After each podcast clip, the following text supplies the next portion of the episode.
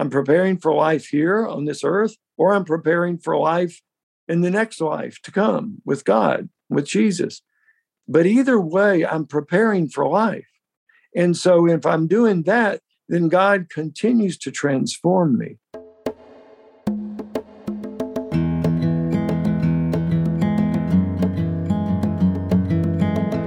Friends, it's Morgan, and welcome back to another Become Good Soil podcast.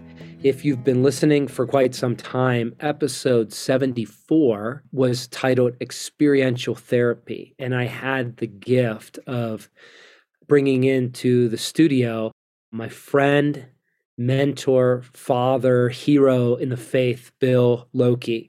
I met Bill Lokey when I attended on site workshops, and he was the senior clinical director, which he served at that post for over a decade.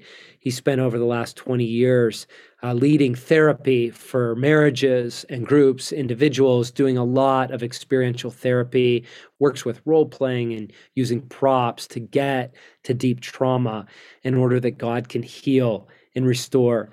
Bill's become a dear friend, and we had the joy of that earlier conversation.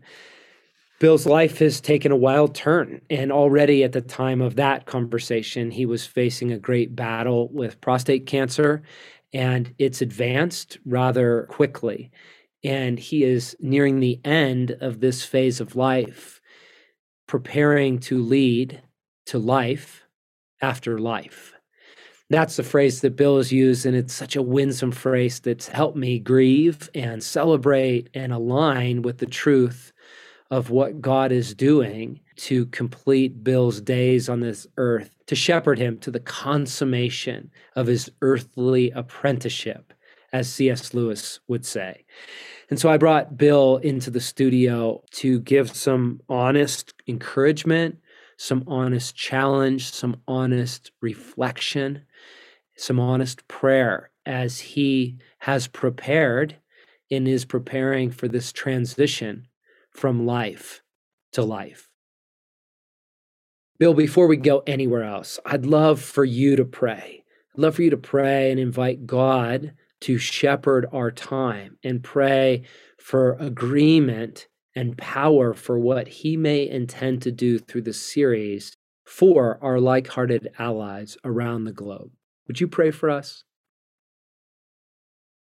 God, I want to pray a prayer for everyone that's able to hear this. I want to pray the blessing that that these people hearing my words would hear your words right now.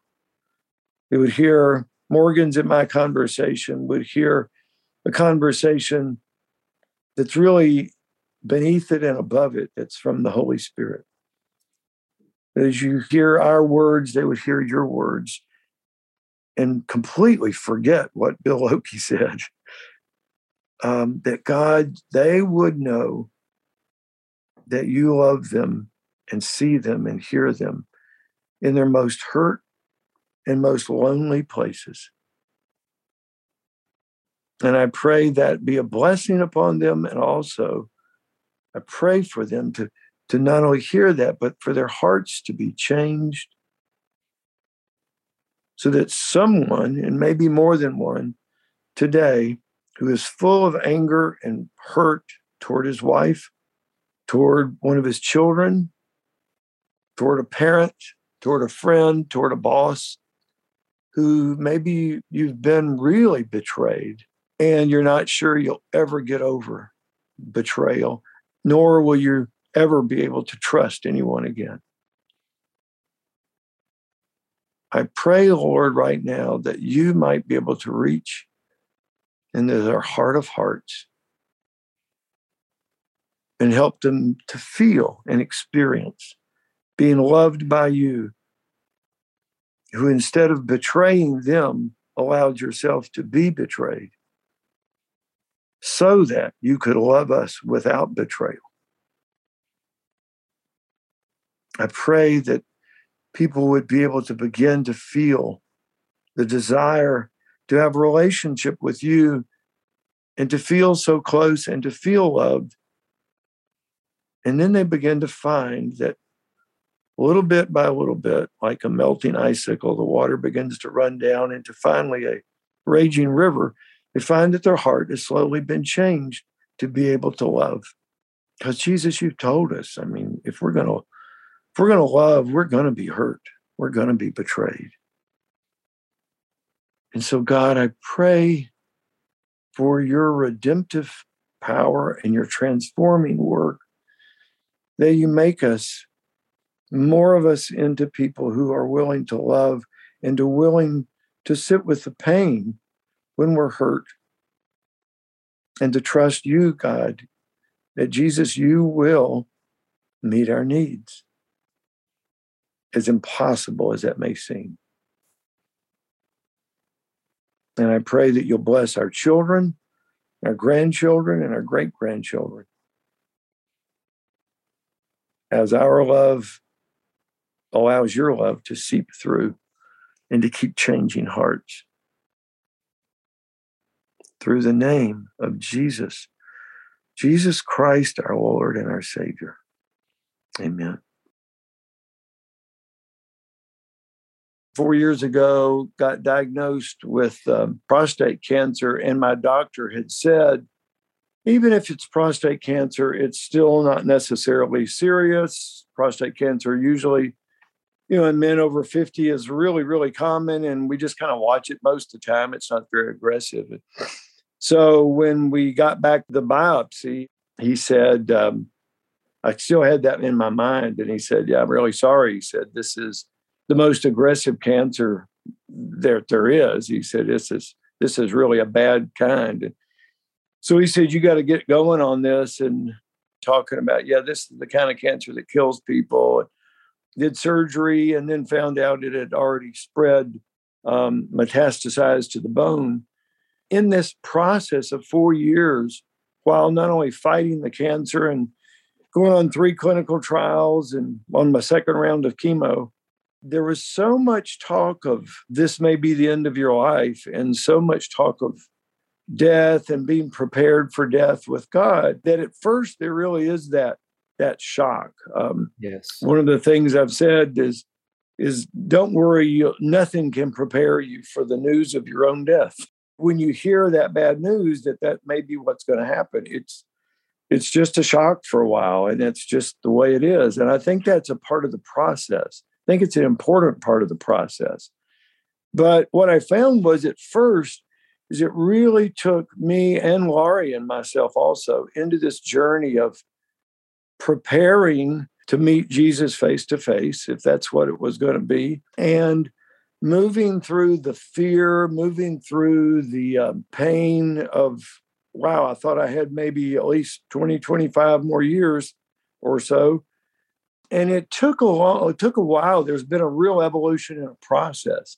Then I found there was this place of like, okay, the veil, as we've you and I have talked, you know, the veil seems really thin between here and and heaven, and and um, I began to refer to it as life after life instead of a death. And then what I found was I became much at peace with that. I'm actually looking forward to um, eternity with Jesus, especially if we didn't do anything like more chemo, that I've probably got three months left to live.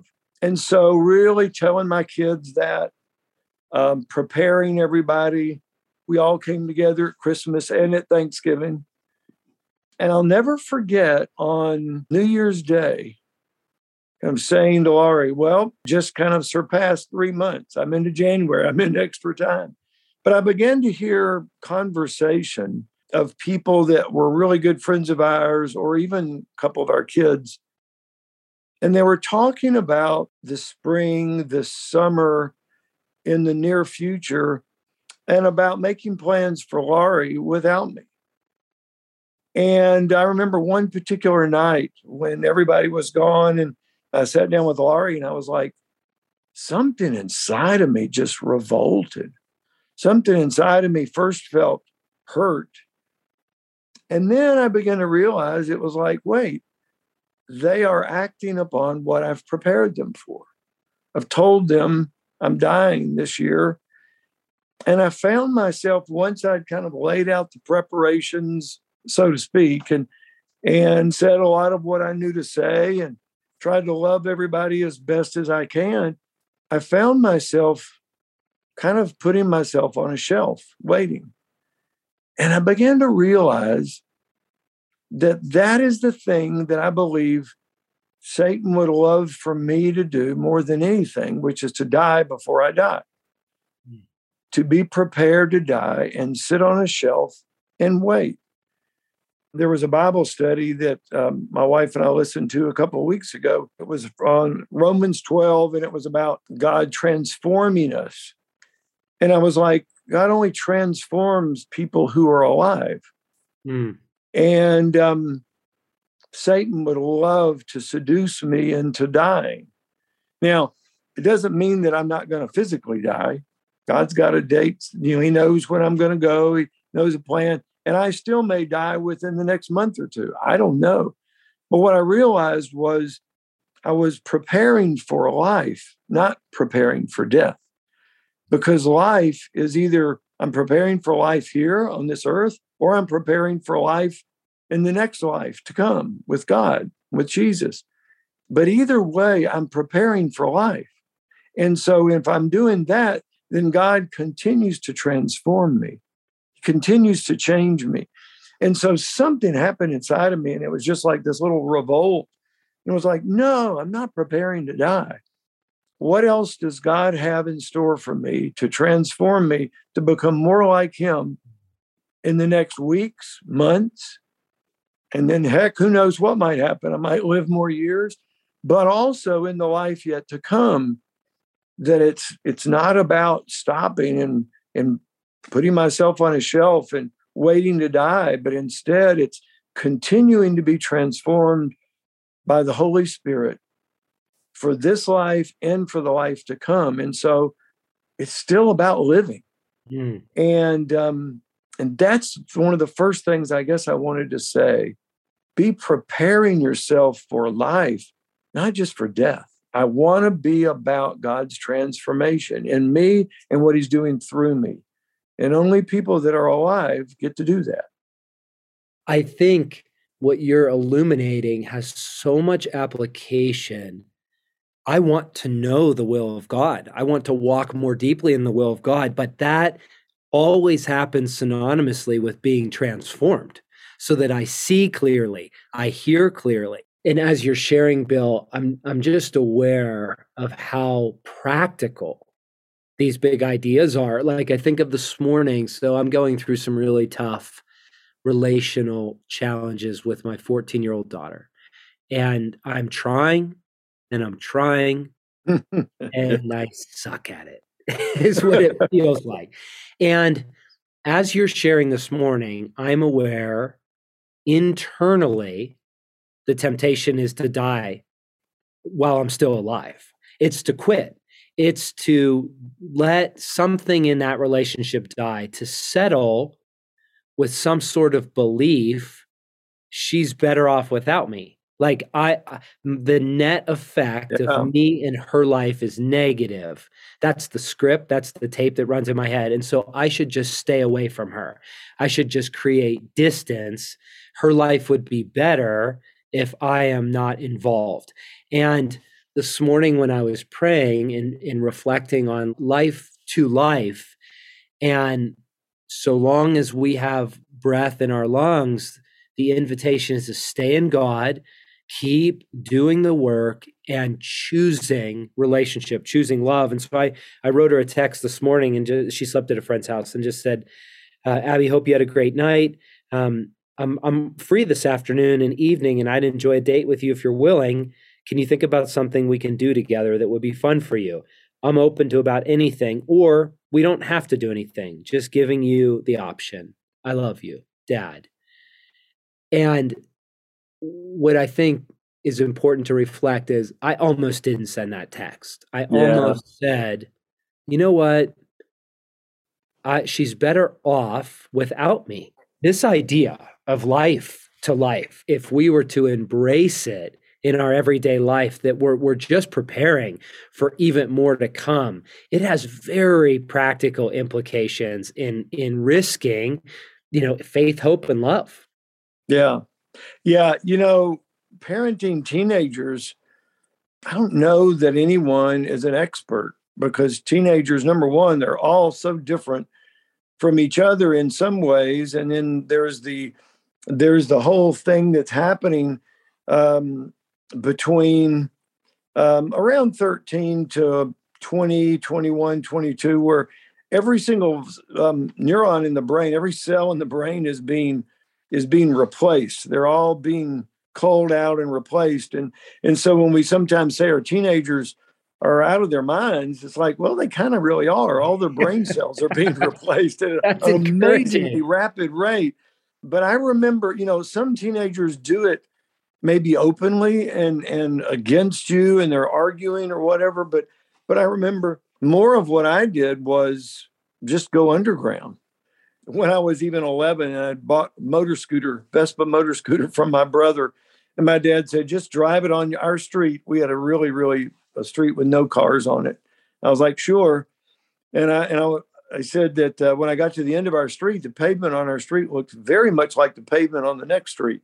And so I just kind of turned and kept going and kept going. And before I knew it, I was miles away from the house and uh, and I was driving all over the place. But I made sure I was home before five when my dad got home. I wanted to make sure and go underground as much as mm-hmm. possible, mm-hmm. so I didn't even have to deal with the the conflict. As a parent, I think that sometimes the best we do as parents is we just make clumsy attempts. But sometimes I think one of the greatest compliments is that when later on, you know, our teenage kids tell their friends and they roll their eyes and go, oh, my dad, he embarrasses me or whatever. But it's like so much better than my dad. He's not in my life. My dad, he's absent. My dad doesn't care. I have asked people a number of times, when's when's one of those moments when you felt very loved, if not most loved, by one of your parents or by an adult when you were a kid? And almost every single time I've asked the question, the answer when they think of it is not, oh man, when they took me to Disney World or when we went on this great vacation.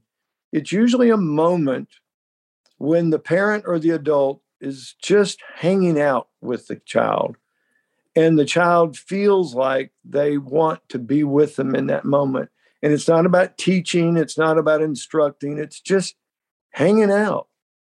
Um, and that's almost always the answer they give me is they'll tell me a specific time of, yeah, I remember sitting on the back steps drinking a milkshake with my dad or my mom or whatever. And I think for me, those have been the times uh, I'm so grateful for. First of all, say with my kids, my three boys, when I didn't have much money at all, I remember going um, camping, you know, a couple of times with them. And I remember just going to Percy Warner Park and just wading in the creek and those things that I just thought I was doing to have fun with them, I think are my best memories with them. Just being and hanging out, and maybe a teaching moment would arise in there. Um, and if so, it was usually very short, but most of the time it was just being with. And I don't know if I'm just really fortunate or whatever, but to this day, my kids are now in their 30s and they still enjoy hanging out. My wife, Laurie, when um, it was a second marriage, and so we have a blended family. And so our first year we were married, um, her younger daughter, Brittany, uh, lived with us for about a year. And I remember one day, I didn't know Brittany very well. We were seeming to come together and Brittany and Laurie were kind of having this argument as mothers and daughters do, young adult daughters. And and finally I just Brittany went up to her room and I just said, kind of went up, knocked on the door, and I said, Well, we'll see how this goes. And I just said, Brittany, come on, let's go for a ride. And to my surprise, she said, okay. And we got in the car and she and I just, the two of us just rode around Franklin and just talking. And um, to me, that was one of the really first moments of feeling a, a, a much closer connection with her, which has continued to grow. And it was, I had nothing that I was going to tell her other than talk a little bit about, yeah, it's tough, you know, going through um, the the some of the things that families go through, but mostly it was listening and just being with. And those moments when we don't know what to say, it's okay. We don't have to know what to say. Just be come alongside and be with that person. There are quite a few younger men that are decades kind of behind you on the masculine journey and they're actually considering marriage um, considering marriage or considering a remarriage um, and there's different emotions that come up with that of um, what do i do with this desire and even sometimes either ambivalence or fear i'm curious if there's anything in that category that's on your heart to share with some younger men Hmm. There is something that, you know, gets stimulated in our brain, certainly as we think, oh, wow, there's someone here that likes being with me and I love being with her. And, and, um, suddenly you've got energy for things you didn't have energy for for a while. And, um, and so it's an exciting time. Um, and I do believe that relationship, I do believe that marriage is somehow really about helping us to prepare for our relationship with Jesus some point down the road when we're in the life after life. Um, I believe it's it's on purpose that when we get married, it's not just that romantic love from then on out. It's got to be also the person that we get most frustrated with because they know us better than anybody else. If you get married or if you've experienced marriage and you realize it's two years later and why are you so frustrated or why are you so hurt or angry i think there's um in a sense there's some design in that in intimate relationships because nobody else knows you as well and nobody else has also experienced you losing it as well as your spouse does whether you've been angry or hurt or you, have done things the wrong way. And so it's also a little bit scary to go, well, is this person going to ever really love me? Because they've seen me at my absolute worst. But that's one of the most healing things about love in a marriage, I think, is, is when you can be loved after they've seen you be at your worst. I think if you're considering being married, I know a lot of people that have done pre marriage counseling and some things like that. And for most, I think it's so difficult to imagine what are some of the things that this fiance, if that's the case, that they might do that would completely crumble or betray you of feeling that you could have any confidence in them. You may hmm. go, but they would never do that. It's like, okay, that's fine. And then I want you to imagine being with that person, that fiance, with that feeling of I've lost this trust. And then I want what I like to do is then ask the Holy Spirit, how would you love that person? How could you show me to love that person after that thing has happened? Mm. And I think it's one of the strongest ways we can begin to go, whoa, can you imagine feeling that much pain and asking the Holy Spirit, would you show me how to love her right now? I have a follow up question, and the response might be very similar to what you just shared, but I'm actually very curious if it is similar or different. Same posture, but now it is a married couple. They're 10 years in, they're 20 years in, they have hurt each other, they have harmed each other. And like you said, I really appreciated that language of he may be feeling that he has been more wronged than she has been wronged. And so frankly, he's thinking about what the hell do I do? Do do I yeah. get out? And like you said, there's a big categories of stories of God intervened, God rescued, we didn't get divorced. And then there's this gaping hole of stories, well, it did fall apart. The marriage yeah. did die right?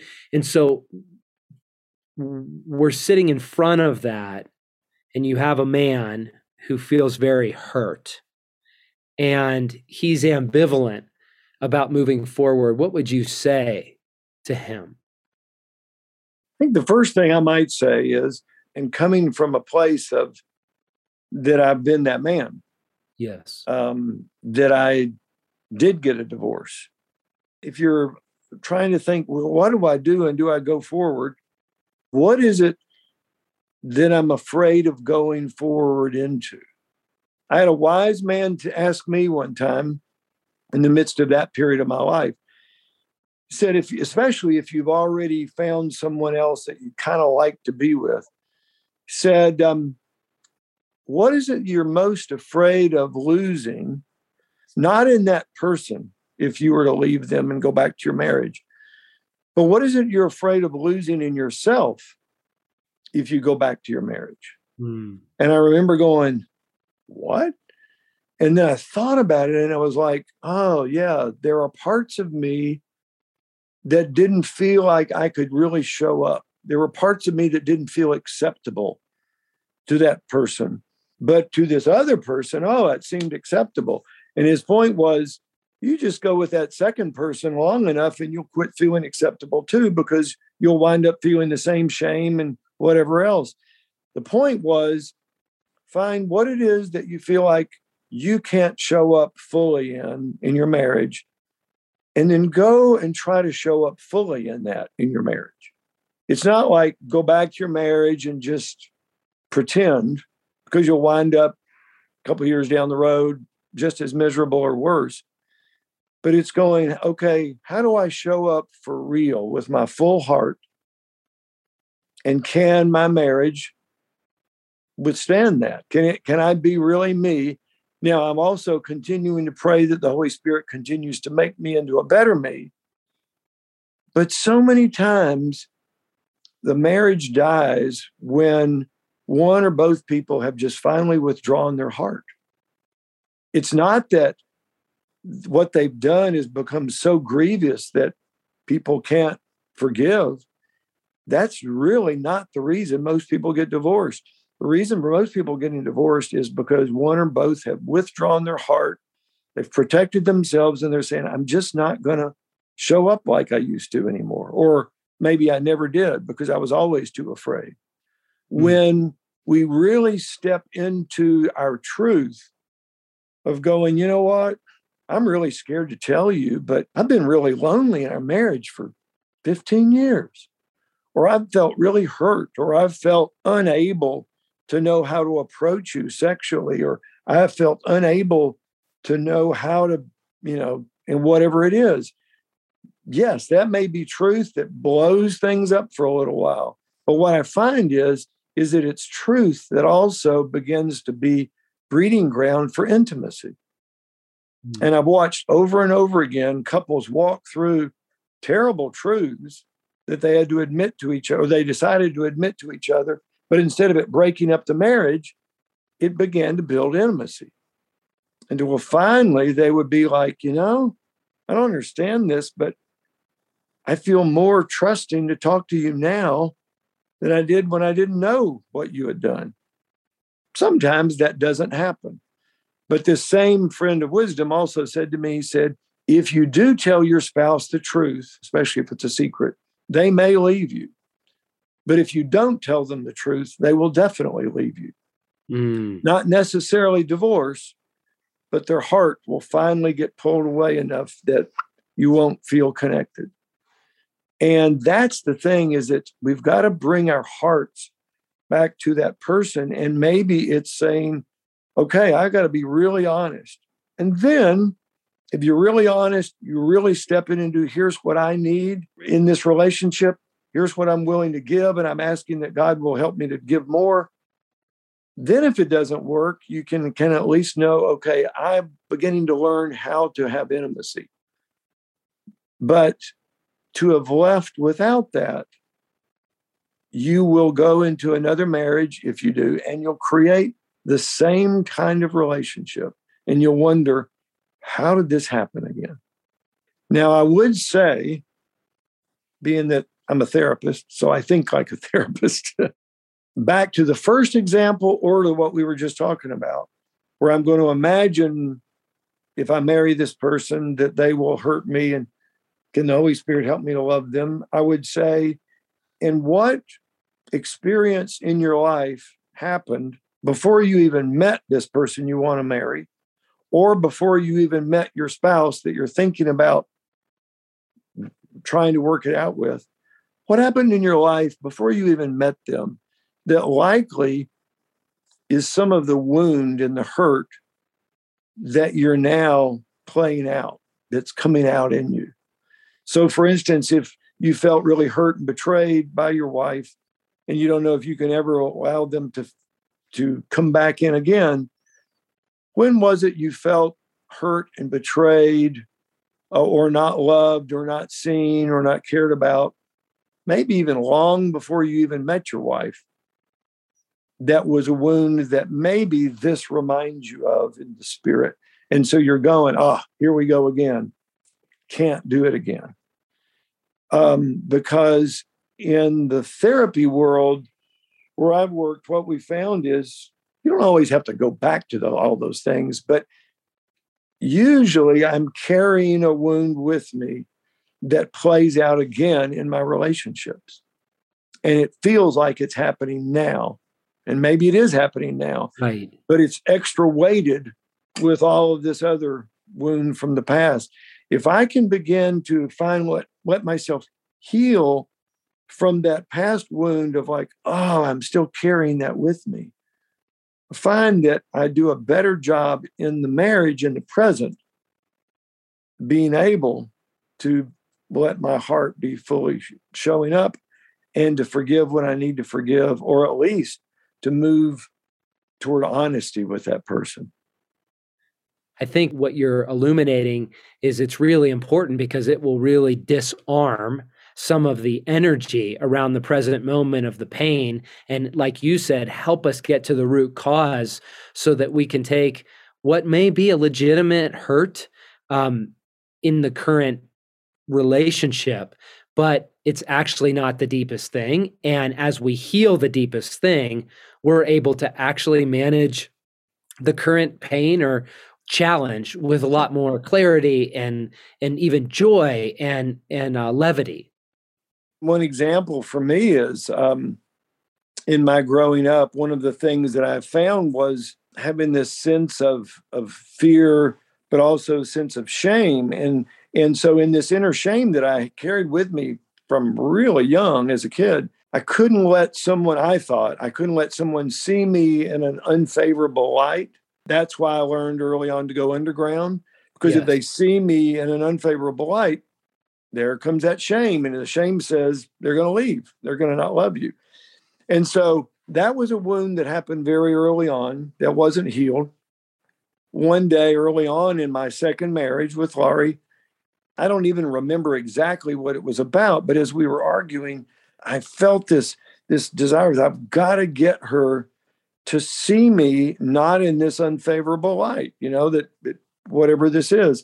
I've got, and I did, it wasn't a rational thought. It was just this, it was just this like, God, I've got to get, you know, I've got to change her mind. And as we're going along, she stopped and said, You know, it seems like sometimes when we do this, that you'll take something I've said about me and you turn it back on me. And I remember standing there going, Oh, that's something my first wife used to tell me. mm-hmm. and wow. I was like, holy shit. It was like, is this something that's actually been going on in me all my life, or even all through my first marriage that I was doing that I didn't even see? And literally, there was just this inversion that flipped over, and I thought, oh my gosh. So that was me doing, even in my first marriage, what she said I was. Then I just thought, oh, what are you talking about? That's nuts. But here's the second person in a you know an adult relationship who's telling me the same thing. And then what I had to begin to do was to go, I got to go do some investigation of this. I got to figure out what that's coming from because if two people are telling me this separately that didn't know the other one said it, there's got to be some truth to that.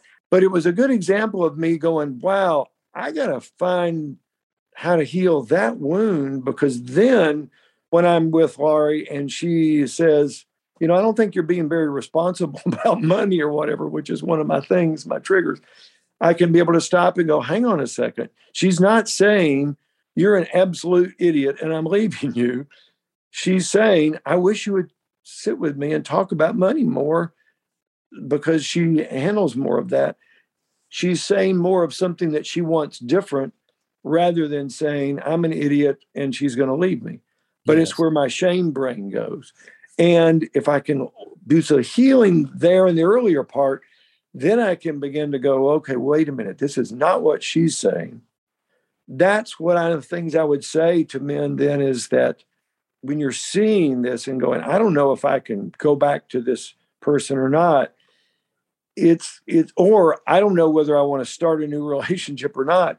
Either of those is not necessarily the right thing to do if I'm not going to first be willing to look at what is it that I'm bringing to the, the pain of this relationship and how is it that I'm actually creating some of that pain in this relationship? You know, periodically we'll hear stories. My life almost went down the tubes. I almost made a really bad decision. I almost had an affair, or I almost whatever and and almost our marriage was almost wrecked and ruined and got a divorce but god saved us and i remember when laurie and i got married we were talking one day going where's the story that says my marriage did fail things did blow up things went really bad and um, there were a few years of real bad pain and yet look how god has redeemed my life we were like, where are those stories? Right. Because right. that's been that's been our story.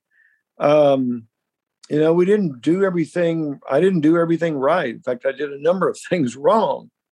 And no matter where we are in our life, whether there's a, a young man or a young woman or an older man or an older woman listening, um, it's never too late. And um, um, when I went through my divorce, I mean, gosh, it was painful. And I will say that anybody's considering divorce, it was 10 times more painful than I ever imagined it would be. There's probably that two or three year period afterwards where there's either shame or there's fear or there's just a loneliness, um, wondering, is my life ever going to be okay again? And a lot of people will pull away. But what I found was it wasn't about blaming the other person or trying to build up enough um, rights on my side to prove that I had the right.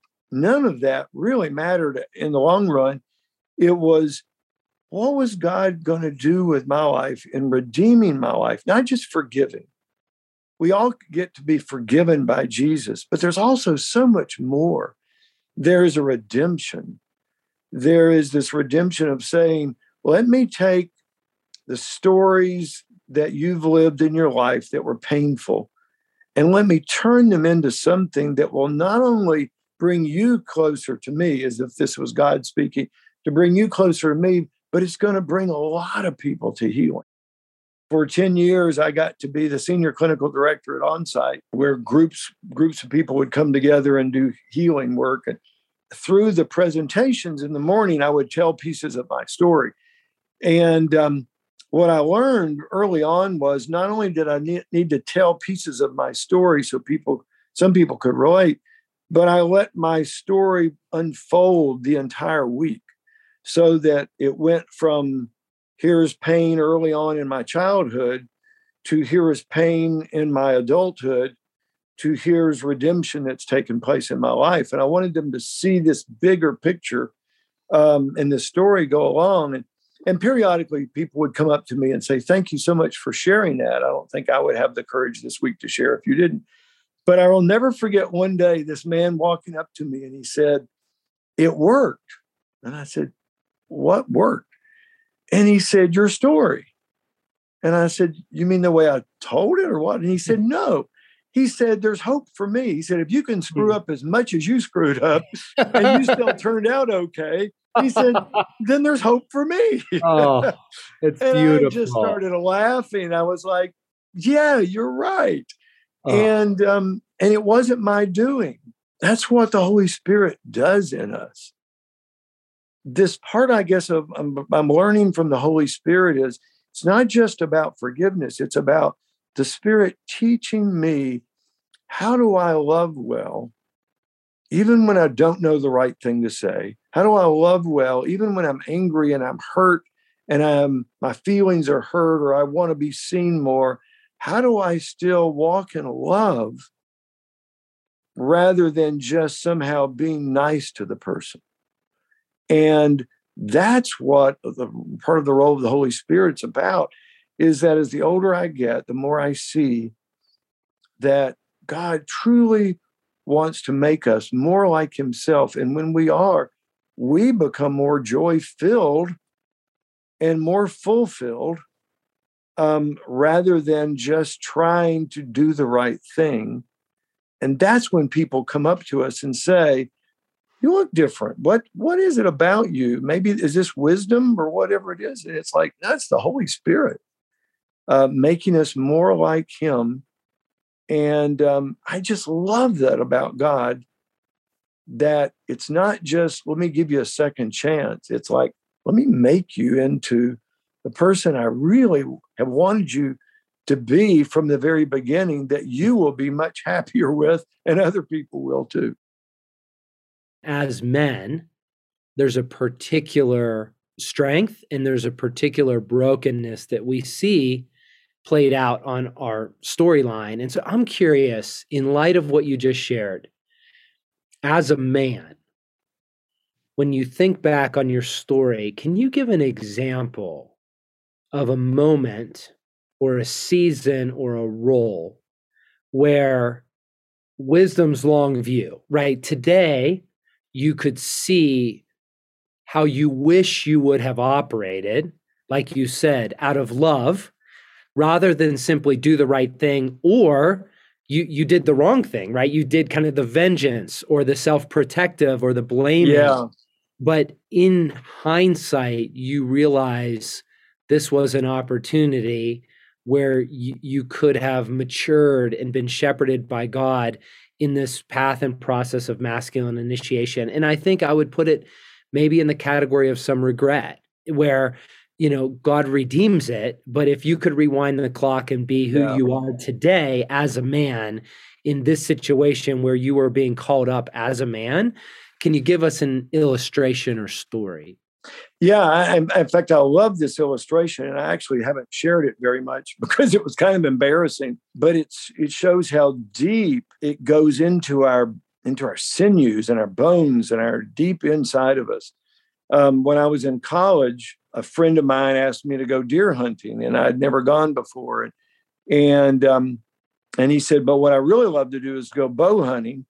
And I was like, "Oh, cool," because I actually had been shooting targets with the bow for quite a while. And so I was like, oh, that'll be really cool.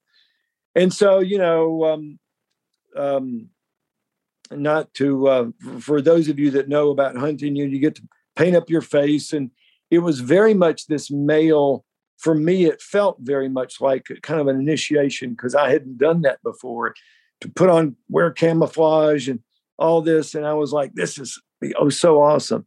And so the day we went out, we got in the deer stand for a while, but deer were very, very scarce back in those days, at least in Tennessee. It was a raining day. Um, and so with all the leaves really, really wet in the in the forest, in the woods, we just started walking just to see if we could see something very, very slowly walking along. This guy said, This is the way I've I've seen some. And sure enough, he stops me and he says, Look, and up this hill is comes this big doe that's coming down the hill. And it's looking at kind of a path coming right toward us. And uh, he said, If we'll just stand right here, looks like she's going to come right for us and we'll have a great shot. He said, Draw back your bow and hold it. And he said, Don't shoot till I shoot, because he was an experienced hunter. Now, I don't know how many people could hear that story um, as long as you're not um, turned off by hunting. But but uh, this deer is coming down, and my brain goes from this is so cool, this is so exciting, to literally, and it is embarrassing to go. My brain starts to go, well, now wait a minute. If he shoots first and he hits the deer, it'll be his deer. you see where I'm going? Yes. And I was like, but but if I shoot first, right before him, then it'll kind of be my deer.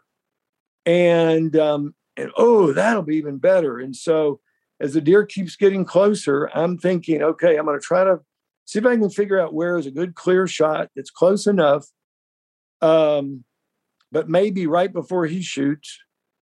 And uh, sure enough, I finally, when it seems like close enough, I shoot.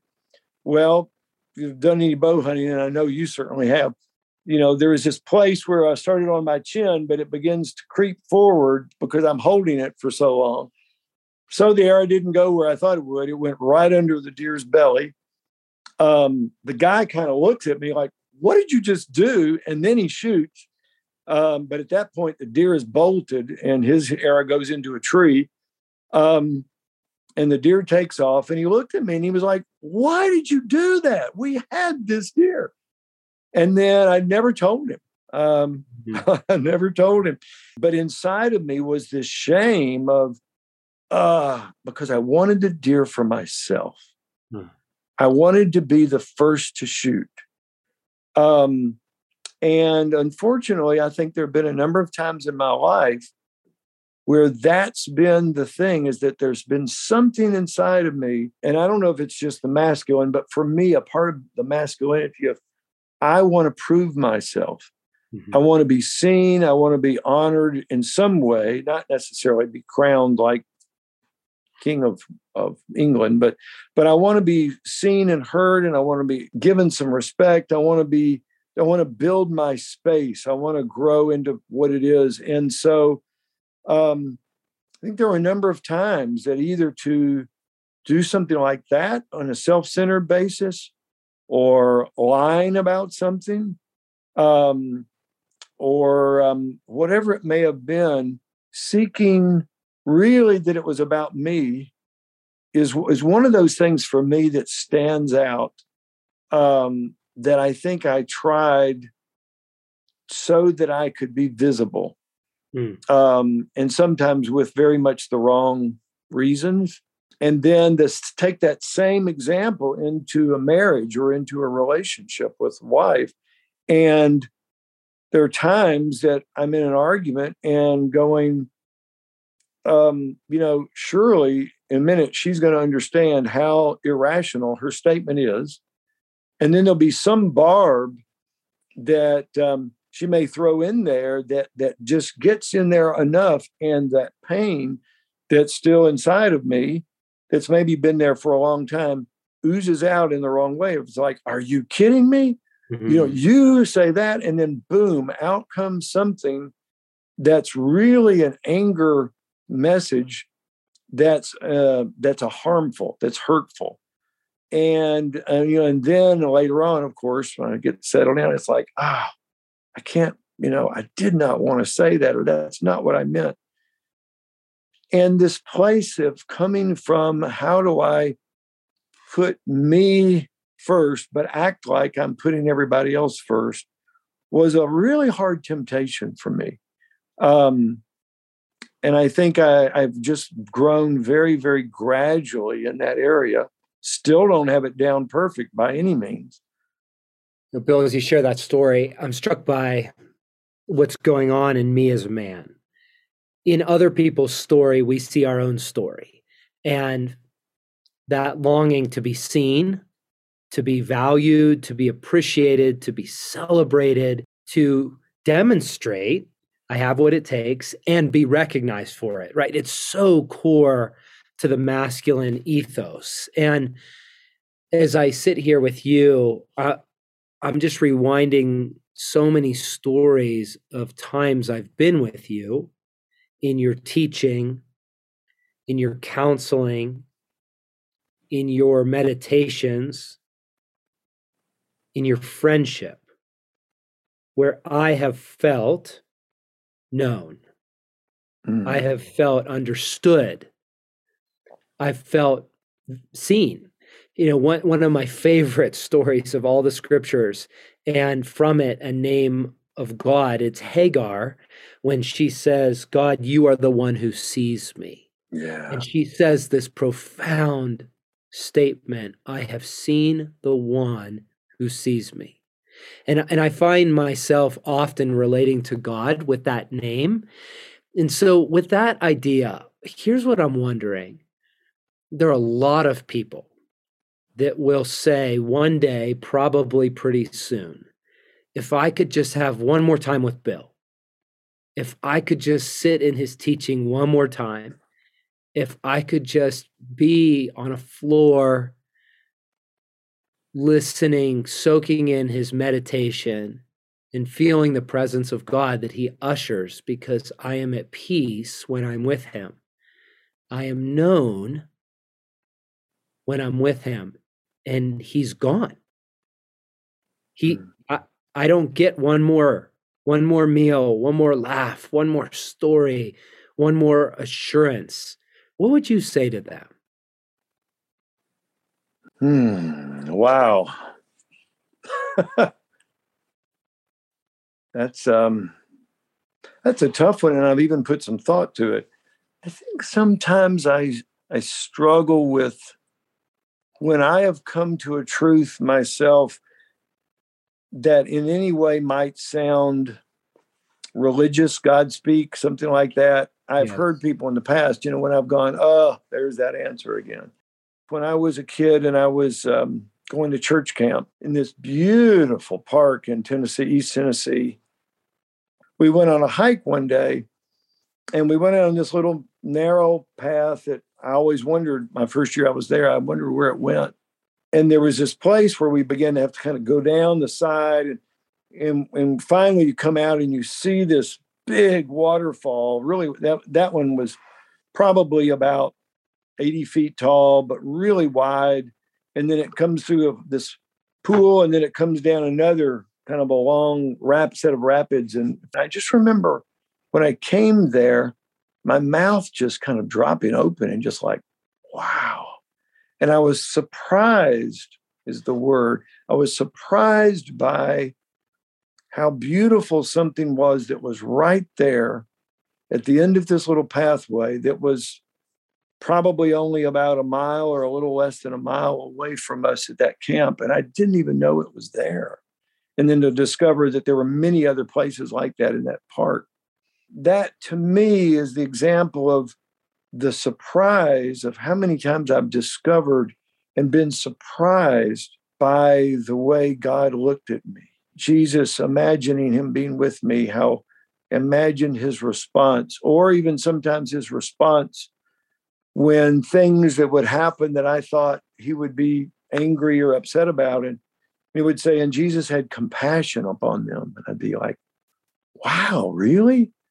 The times that I thought Jesus was going to be just done with me. And instead, feeling him calling to me, and I'd be like, really?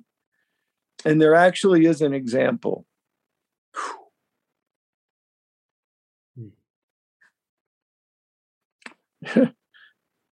just now hit me. Mm. This one's I haven't told it a lot either because it seems a little bit like, oh, what? I was at the beach. Uh, my kids were still little. My first wife and the kids had all gone to the, the house where we were staying, and I stayed at the beach just a little bit longer, but you know, getting near sunset. And I just needed to to stay there a little bit longer. And I never forget sitting there and I had had this just burning guilt about something. And I finally said, God, I, I have to confess something to you. I was already working as a counselor, kind of just beginning to work as a counselor. And I said, um, when I talk about God to people, I said, I can do that okay, but but I'm ashamed to say the name Jesus. Mm. And I just expected the lightning bolt to hit me. You know, I was just like, this is the worst thing you could possibly say is that you're ashamed of Jesus. And as I sat there and kind of cringed, I'll never forget, um, as clear as a bell inside somewhere here, I heard him say, I'm not ashamed of you. I just remember even then the tears beginning to fall and going, What? I just told you I was ashamed of you. And he said, I'm not ashamed of you. I was like, how can you say that? And then I began this conversation about, you know, I've known for years I needed to have devotionals and read the Bible. And God, I, I don't want to read the Bible. And I'm always afraid it's just going to shine a spotlight on something wrong that I've done. And and again, I never forget him saying to me, I want you to just start in Matthew with the Gospels. And I just want you to read to find out. And so it was Jesus obviously talking. He just said, I want you just to find out who I am. And every time you feel like there's a spotlight shining on you of guilt, he said, just put it on the shelf for a little while. Just set it aside. Just go, that doesn't matter right now. Who is this guy? Who is this this Jesus. I would want people to know that when you say, Who is this guy? Who is this Jesus? and really begin to get to know, I think you'll find you're surprised over and over and over again that he's not who you thought he was, or at least he certainly wasn't who I thought he was. Mm. And um, that he was so much more that transformed my heart, that then began to transform my relationships. Continue to get to know who Jesus is. And as that transformation takes place, you'll find that the more and more sacrifice we make in our relationships by love actually makes us stronger, more reliable, more um, of the person that our wives and other people can say, you know what, you did listen to me and you know me. Um, and then when we do get angry and we get hurt and we get lonely and whatever it is, we share that. We also own that too and don't just pretend. Is to make sure that we've got that safe person or some people that we can also say, and to God, I don't know what to do with this right now. I am so hurt, or I am so lonely, or I am so afraid that's also a part of the heart that God has given us. Coming to Him with that full heart and coming to our best friends and our spouse with our full heart is what God longs for us to do. Letting the Holy Spirit teach us how to really love well, not just to pretend that we love well, um, but to learn if I sacrifice this need, God, how am I going to get my needs met? And then trusting that God will actually meet those needs through people or just through the Holy Spirit. That is the thing I think is my biggest message that I want my kids to know. I want my friends to know that I want other people to know that talking about love is not just this big blanket statement. It really comes from the Holy Spirit to say, um, I want you to feel heard and seen and loved. And so that you can do that to your neighbors, to your friends, to your spouse, and not somehow reserve that little place that you got to get back and make uh, and make it happen all by yourself. God, you are, you're just full of surprises. You're always up to something. And God, I know in my life um, with cancer and not knowing how many more weeks or months, or if I'll be healed, or if you'll heal me through the passageway of going into life eternal, I don't know, but I do know how much you absolutely love us. And I am moved by that you have loved me when I was at my lowest or that when I was at my most sinfulness. you you didn't just try to teach me a lesson. You tried to show me what love looked like